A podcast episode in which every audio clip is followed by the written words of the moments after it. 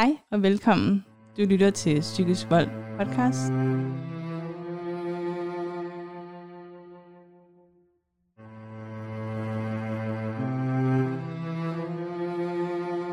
Og lige nu hører du Marie Andersen. Det er mig, der er vært.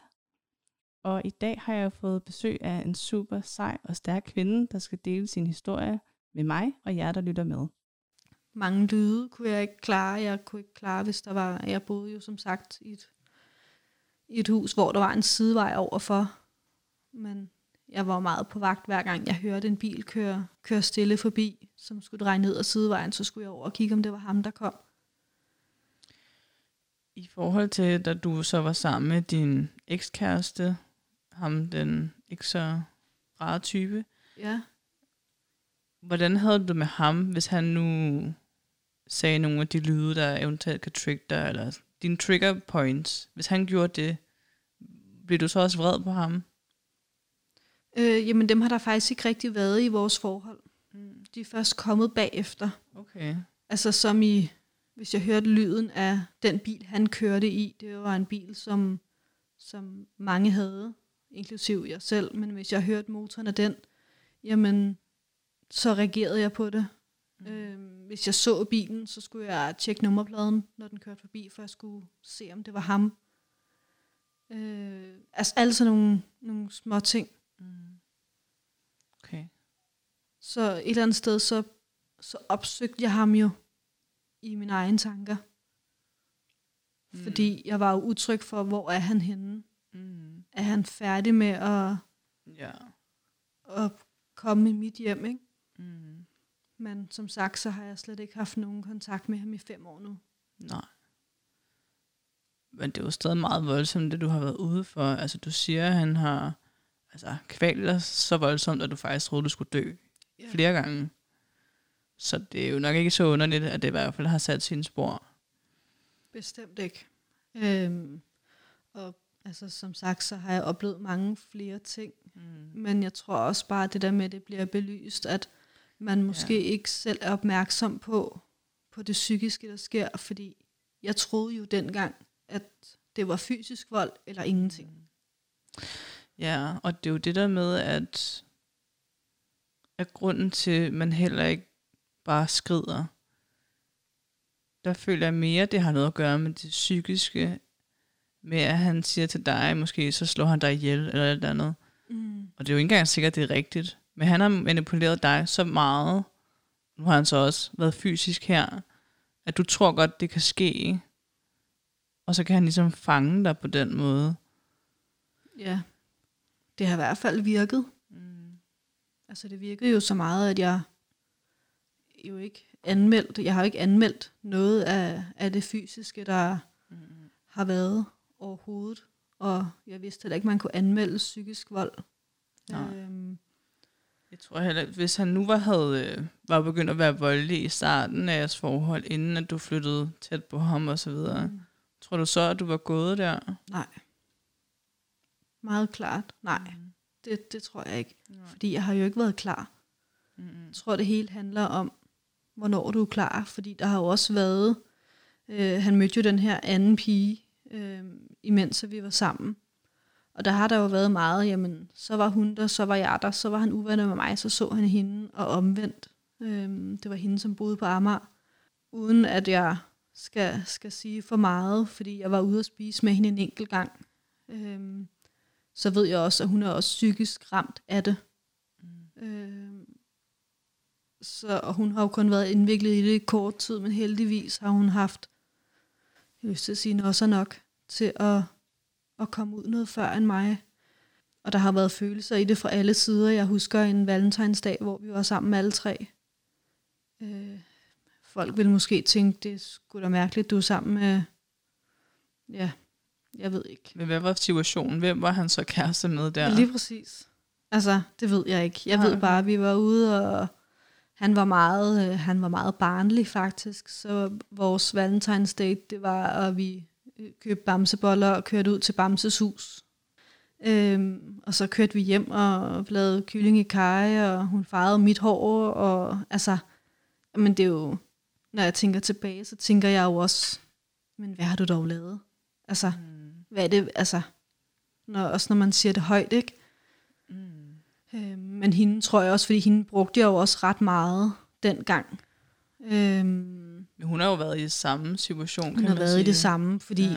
de var blevet uvenner den dag, øh, jeg var med hende ude og, ude at spise. Og vi sad og spiste, og han ringede, og han kimede mig ned. Men det er jo klart, at han var uvenner med hende, så var det jo mig, der ligesom skulle... Mm. Så vi gik ud på... Øh, jeg havde sagt til ham, du kan møde mig på, på stationen, og i den by, jeg nu, nu var i. Og hun stod så og gemte sig, og havde taget hætten op og stod bag øh, de der bænke, man sidder ved ved toget, for at han ikke skulle se, at det var mig og hende, der havde været sammen. Nå. Så det har været, det har været ret voldsomt, men hvor også hun skrev, at jeg håber ikke, det bliver voldsomt for dig, og jeg håber, altså, hun vidste jo godt, hvad jeg skulle igennem nu, når ja. Han var hisig. Det er frygteligt. Altså, Ja. Øhm, hende har så ikke nogen kontakt med i dag, og Mm. det tror jeg egentlig kommer sig af, at når man står to mennesker er, er ramt, og man ikke er klar til at komme videre, jamen, så er der vist heller ikke så meget at snakke om. Fordi, det er måske også noget med, at desværre er der måske nogen, man mister kontakt til efter sådan nogle perioder i ens liv, fordi at det bare trigger nogle ting også fra den gang måske. Altså, ja, og igen, jeg har jo ikke, hvis jeg skulle snakke med hende den dag i dag, så ville vi jo kun kunne snakke om, om dårlige ting. ja. Øhm, selvfølgelig er det også en, en god ting at fortælle tingene igennem. Så skulle hun kontakte mig, så vil jeg nok sige, så lad os mødes. Mm. Fordi jeg selv er kommet videre. Jeg har plads til at tale om det på en, på en positiv måde. Ja. Men hvordan var I overhovedet blevet veninder? Jamen det ved jeg bare overhovedet ikke. Så det var, det var lidt mærkeligt. Men var det rart at have en, der forstod det samme, som du var i? Det tror jeg. Fordi hun sagde jo ikke, kom væk og lad nu være. Og hun stod i præcis det samme. Altså jeg har jo også selv været, jeg har sgu nok heller ikke selv været den, været den sødeste. Altså jeg har nok også gjort nogle ting, eller det ved jeg, det har jeg, hvor at jeg faktisk har flået mig bagefter i det her forhold. Hvor jeg har været drevet ud i nogle situationer, hvor jeg er gået hjem til ham, øh, hvor han har været sammen med hende og sagt, at nu skulle hun være sød at komme ud, fordi jeg havde taget en kniv med. Men jeg havde jo ikke nogen kniv med. Altså, jeg stod der, det var rigtigt, men, men jeg må have været så truende, at hun ikke har haft lyst til at være der, fordi hun blev faktisk kørt ud til, til noget af hendes familie, som boede tæt på. Så jeg har jo heller ikke været altså, stabil overhovedet. Mm. Men det er sådan det eneste, jeg husker af, jeg har været decideret ondskabsfuld. Men øh, hende, der var derude, var det hende veninden der? Som jeg har været ude ved. Ja. ja Okay. det er, ja. er hende. Mm. Så det var sådan lidt et trekantsdrama i, i en lang periode. Men han styrede jo os begge to, som var vi to mm. øh, magnetdukker. Men jeg tror også nogle gange, at altså alle og enhver kan blive drevet ud til at gøre nogle vanvittige ting, når du er i så vanvittigt, i en vanvittig verden. Jeg tror, alle kan nå derud. Jeg synes i hvert fald, det har været mega ubehageligt, og jeg ved ikke, hvem det var, jeg var. Mm. Fordi normalt er jeg en meget altså, omsorgsfuld og, og kærlig person. Og så til at stå og, og tro et andet menneske, øh, det nej, Mm. det er ikke mig. Mm. Men nu har jeg jo været, været rigtig mange ting i, igennem, og nu sidder jeg jo lige og kigger på de her mange sider, jeg har skrevet. Øhm, og jeg synes egentlig stadigvæk, at det er, det er skrækkeligt. Øhm, ja, en af de ting, jeg kan se her, jeg har skrevet, det er, at jeg måtte ikke have Facebook. Mm. Så når jeg var sammen med ham, så slettede jeg Facebook. Jeg slettede alle drenge på min Facebook, som ikke var familiemedlemmer. Det vil sige alle, jeg har gået i skole med, eller krydset min vej på et tidspunkt i livet. Og det værste er, er, at jeg accepterede det bare. Øhm. Sagde han til dig, at nu skulle du slette din Facebook? Jamen, Facebook er en datingside, No. så derfor skulle jeg jo ikke have Facebook. Han havde ikke selv Facebook på det tidspunkt. Øh, Det har jeg oprettet til ham senere, fordi han jo nok fandt ud af, at det var der, hvor man kunne genskabe gamle relationer. Jeg måtte heller ikke have Snapchat. Det oprettede jeg også til ham senere. Altså meget dobbeltmoralsk, og det er egentlig ikke noget, jeg har tænkt over før, vel? Men øh, jeg skulle på Snapchat dokumentere, hvor jeg var, mm. hvem jeg var sammen med, fordi der kunne du ikke manipulere med, med billedet. Jeg har flere gange øh, snakket med ham i telefonen, hvor at, det er ikke din mor, du er sammen med. Jo, du kan høre, hun taler i baggrund. Jamen, det er ikke din mor, det må en, der lyder som din mor. Øhm, tag et billede og send. Jamen, så sender jeg et billede. Øh, jamen, det må være et gammelt billede, du har liggende på din telefon. Altså, det er, det er meget sådan noget. Øhm. Og det sørgelige er, at det er heller ikke første gang, jeg hører nærmest ordret de ting, du siger lige nu i et andet forhold. Mm. Det er altså ikke normalt, at tingene skal være på den måde. Men, men det troede jeg.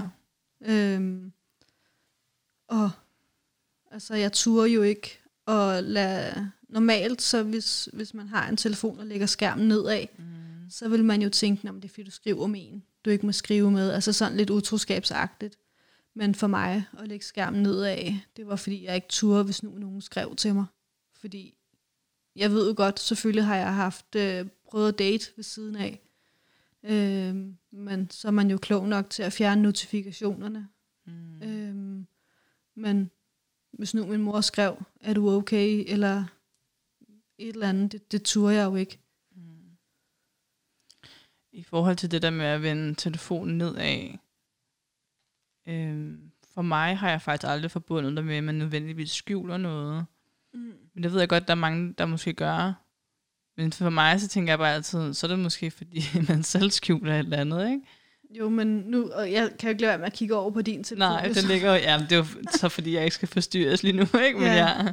men og det var også nok derfor, jeg kom til at tænke på det, fordi at det gjorde jeg jo selv, fordi mm. jeg var jo bange for, hvis ja. der var nogen, der prøvede at kontakte mig, fordi jeg nok har været bevidst om, at det, jeg gjorde, var forkert men jeg kunne ikke rigtig se mig ud af det, og hvis jeg så lader være med at snakke med nogen, jamen, så er det jo det nemmeste. Hvad for en del af det var forkert? At, at vende telefonen nedad. Mm. Altså også det der med at blive i forholdet, ikke? Ja. Så det er, det er svært, men den dag i dag, der ja, ringer min telefon, så må den, der når den, tage den. Altså, der er jeg ikke så, så mm. mærket af det. Jeg har selvfølgelig haft kærester efter ham. Øh, jeg har været i et forhold med en, der har behandlet mig virkelig, virkelig godt. Og, øh, og for at sige det ærligt, så var jeg bare en kold skid. Mm. Jeg kunne slet ikke finde ud af, at der var en, der behandlede mig godt. Øhm, det er, tror jeg, det er tre år siden, vi øh, stoppede med at ses. Og jeg har faktisk for hvad det et års tid siden, tror jeg, skrevet til ham, om han havde lyst til at mødes, fordi jeg ville faktisk gerne sige undskyld til ham, for det, jeg havde budt ham, det havde han så ikke lyst til.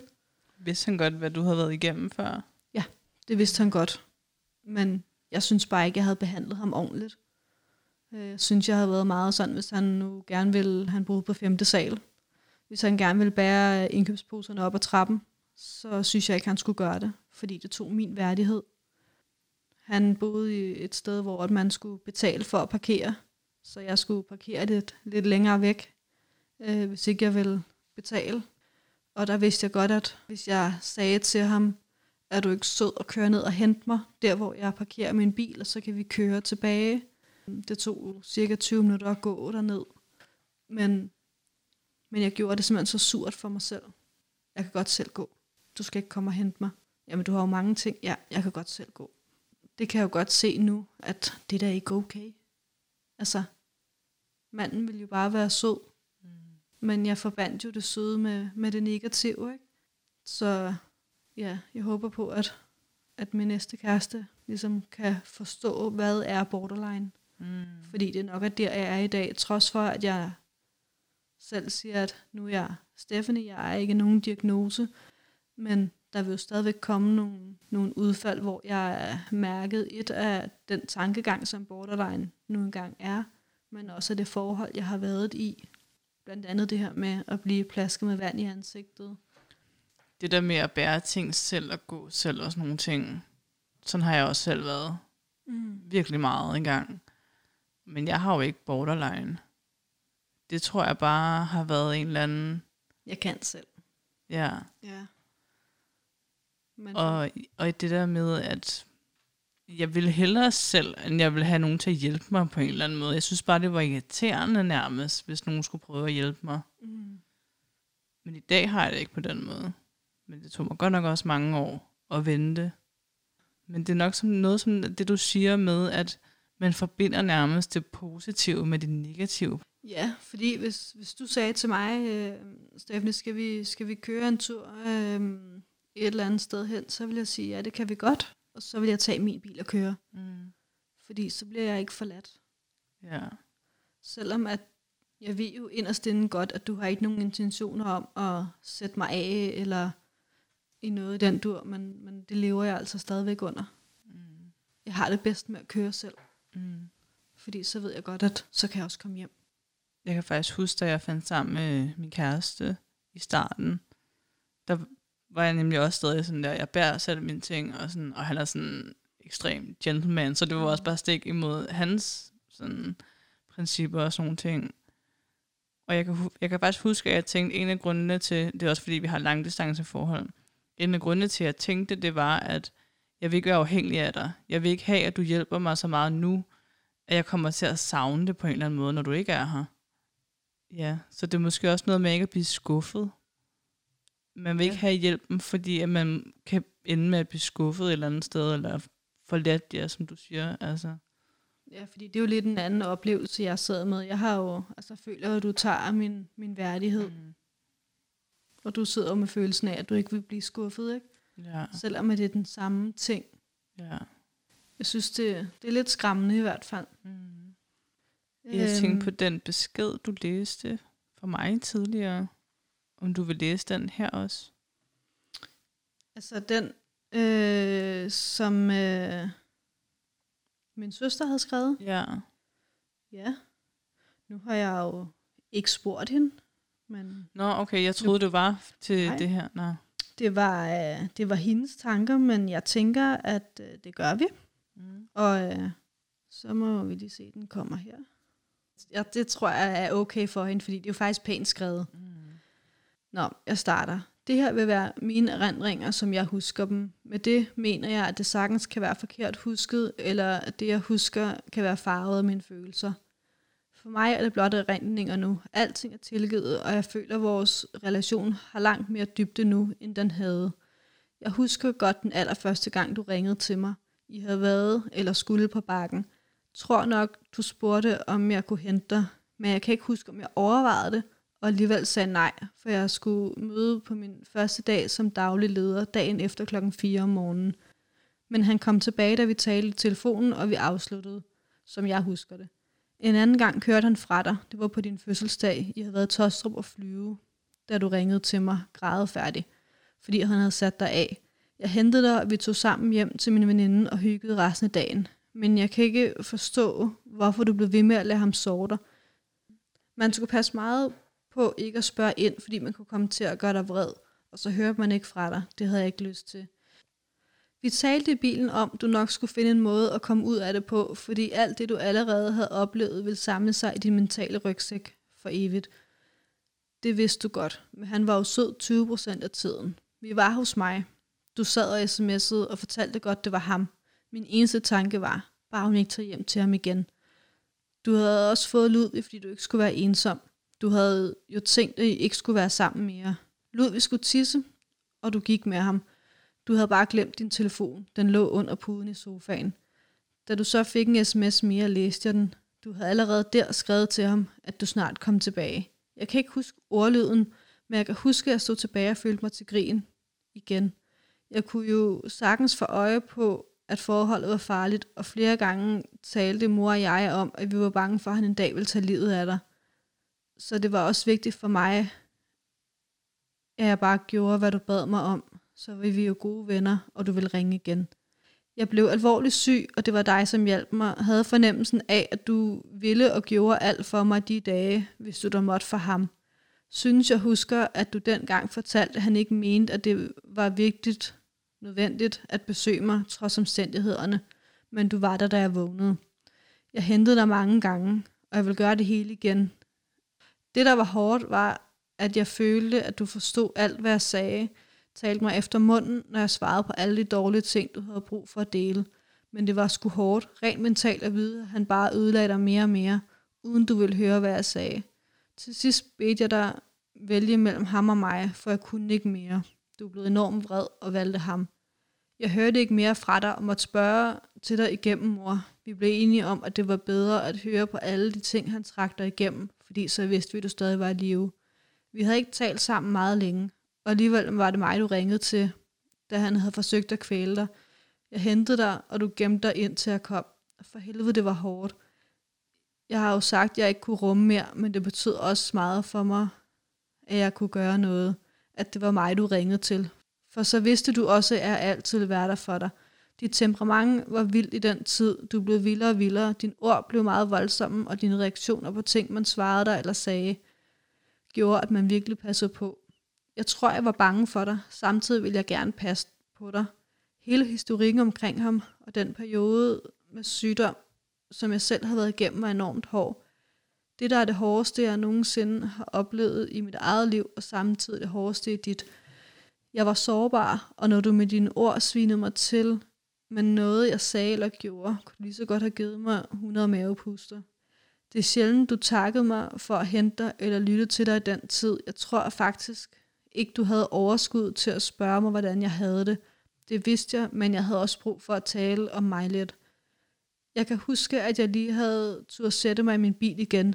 Jeg havde jo ikke kræfter i min ben til koblingen i den gamle spand, da du ringede, og jeg skulle hente dig igen. Men jeg var så glad for, at jeg havde fået lidt styr på det alligevel. Han ville have dig med til Silkeborg. I var afsted for at kigge på hus. Vi var heldigvis altid med i det hele, fordi du ringede så ofte, som du gjorde.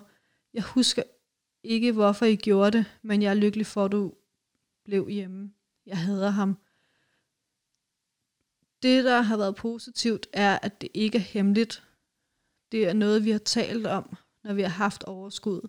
Du skal bare vide, at jeg ikke føler, at noget af det her er din skyld, men det var hårdt dengang, og det ødelagde vores søsterforhold fuldstændigt. Men det har vi fået tilbage, fordi at intet kan komme os imellem. Det er som skrevet alt sammen mine oplevelser. Når jeg tænker tilbage, så tror jeg ikke sådan rigtigt, du fortalte om dine følelser. Det du fortalte om, var hvad han havde gjort, og så var det det, vi dengang var i. Først senere har vi talt en smule om følelserne, og hvad det gjorde ved dig. Og det var hendes besked til mig. Mm. Og det synes jeg også var en enormt hård besked at få. Ja. Øhm, ikke sådan på det, på det negative, men på det følelsesmæssige plan. Mm. Fordi nu er det anden gang, jeg læser den, og første gang var jeg nødt til at stoppe. Øh, mm. Øh, fordi jeg blev meget berørt. Og det tror jeg egentlig også, jeg, jeg er blevet den her gang følte, at du blev meget berørt første gang over der, hvor det blev beskrevet, at de var bange for, at du på et tidspunkt ikke var her mere.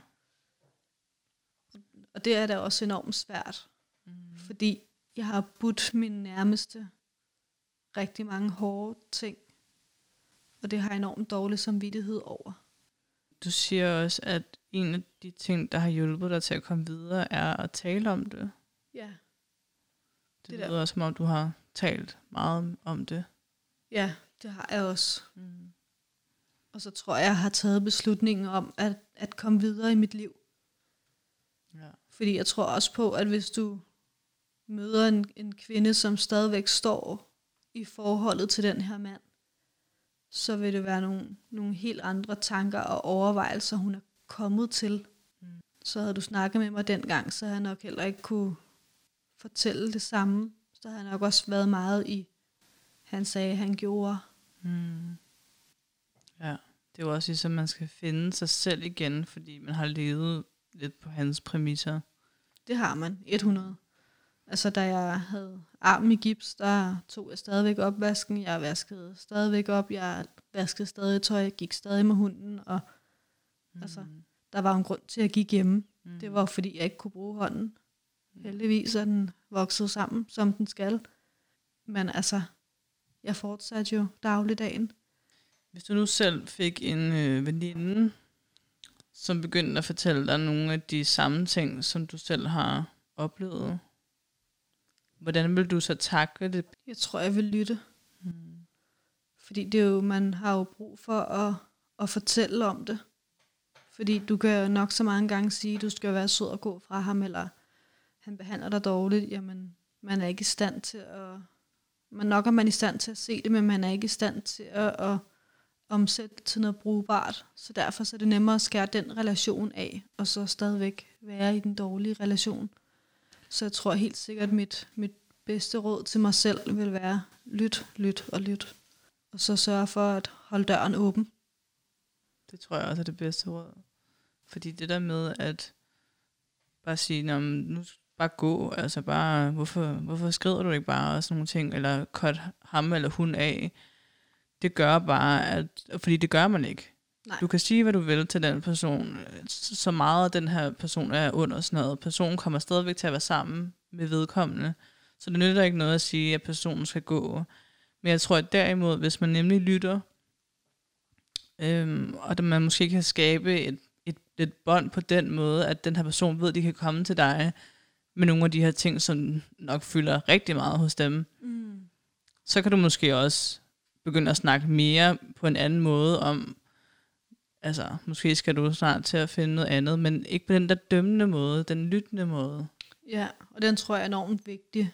Mm. Også det kan jeg jo, ligesom i det min søster skriver, altså at så længe hun, hun hørte på det dårlige, så vidste, vidste eller det var så både hende og min mor vidste, var, jeg, jeg var i live, ikke? Ja.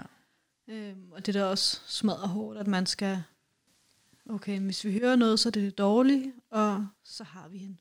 Ja. Og jeg ved også, at min, at min mor synes, det har været hårdt. Og have lyst til at sige en masse ting, men hun har jo ikke gjort det, for hun vidste jo godt, at det fik hun ikke noget ud af. Mm. Så ville jeg jo bare cut kontakten jo. Ja, det er nemlig det. Også fordi det var jo, tror jeg, lidt hans mission. Det var at skære alle de Mm. mennesker fra, fordi han har jo ikke selv øh, nogen relationer til hans familie. Mm. På det tidspunkt havde han lidt til sin far. Øhm, så hvorfor skulle jeg have det, når han ikke har det? Så kunne jeg jo bare have ham.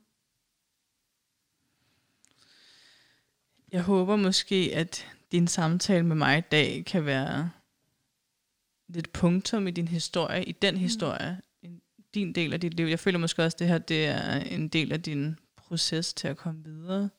Det tror jeg også. Mm. Og ikke tror, jeg tror, jeg ved det faktisk. Fordi jeg talte med min søster. Min søster, jeg har et rigtig godt forhold. Øh, Jeg tror ikke, der er det, jeg ikke fortæller hende. Mm. Øhm, og hun sagde også, at det har altså også noget indvirkning hos hende. Det der med, at man ligesom kan tale om tingene, og, Ja. og så lægge den. ja. Og sige, nu er punktummet sat, og Mm. altså, vi er videre. ja. Og nu skal du ud og være Stephanie. Ja, lige præcis. Ja. Så, og det er også hårdt, når folk de sådan siger, at men du lider under ting fra din fortid. Hvis man nu taler med, med et andet menneske, jamen det fylder enormt meget hos dig, gør det ikke? Nej, det gør det ikke. Det fylder faktisk ikke. Øh, altså jeg er videre. Ja. Nu har jeg bare de her øh, ting i, i rygsækken, som jeg har erfaret.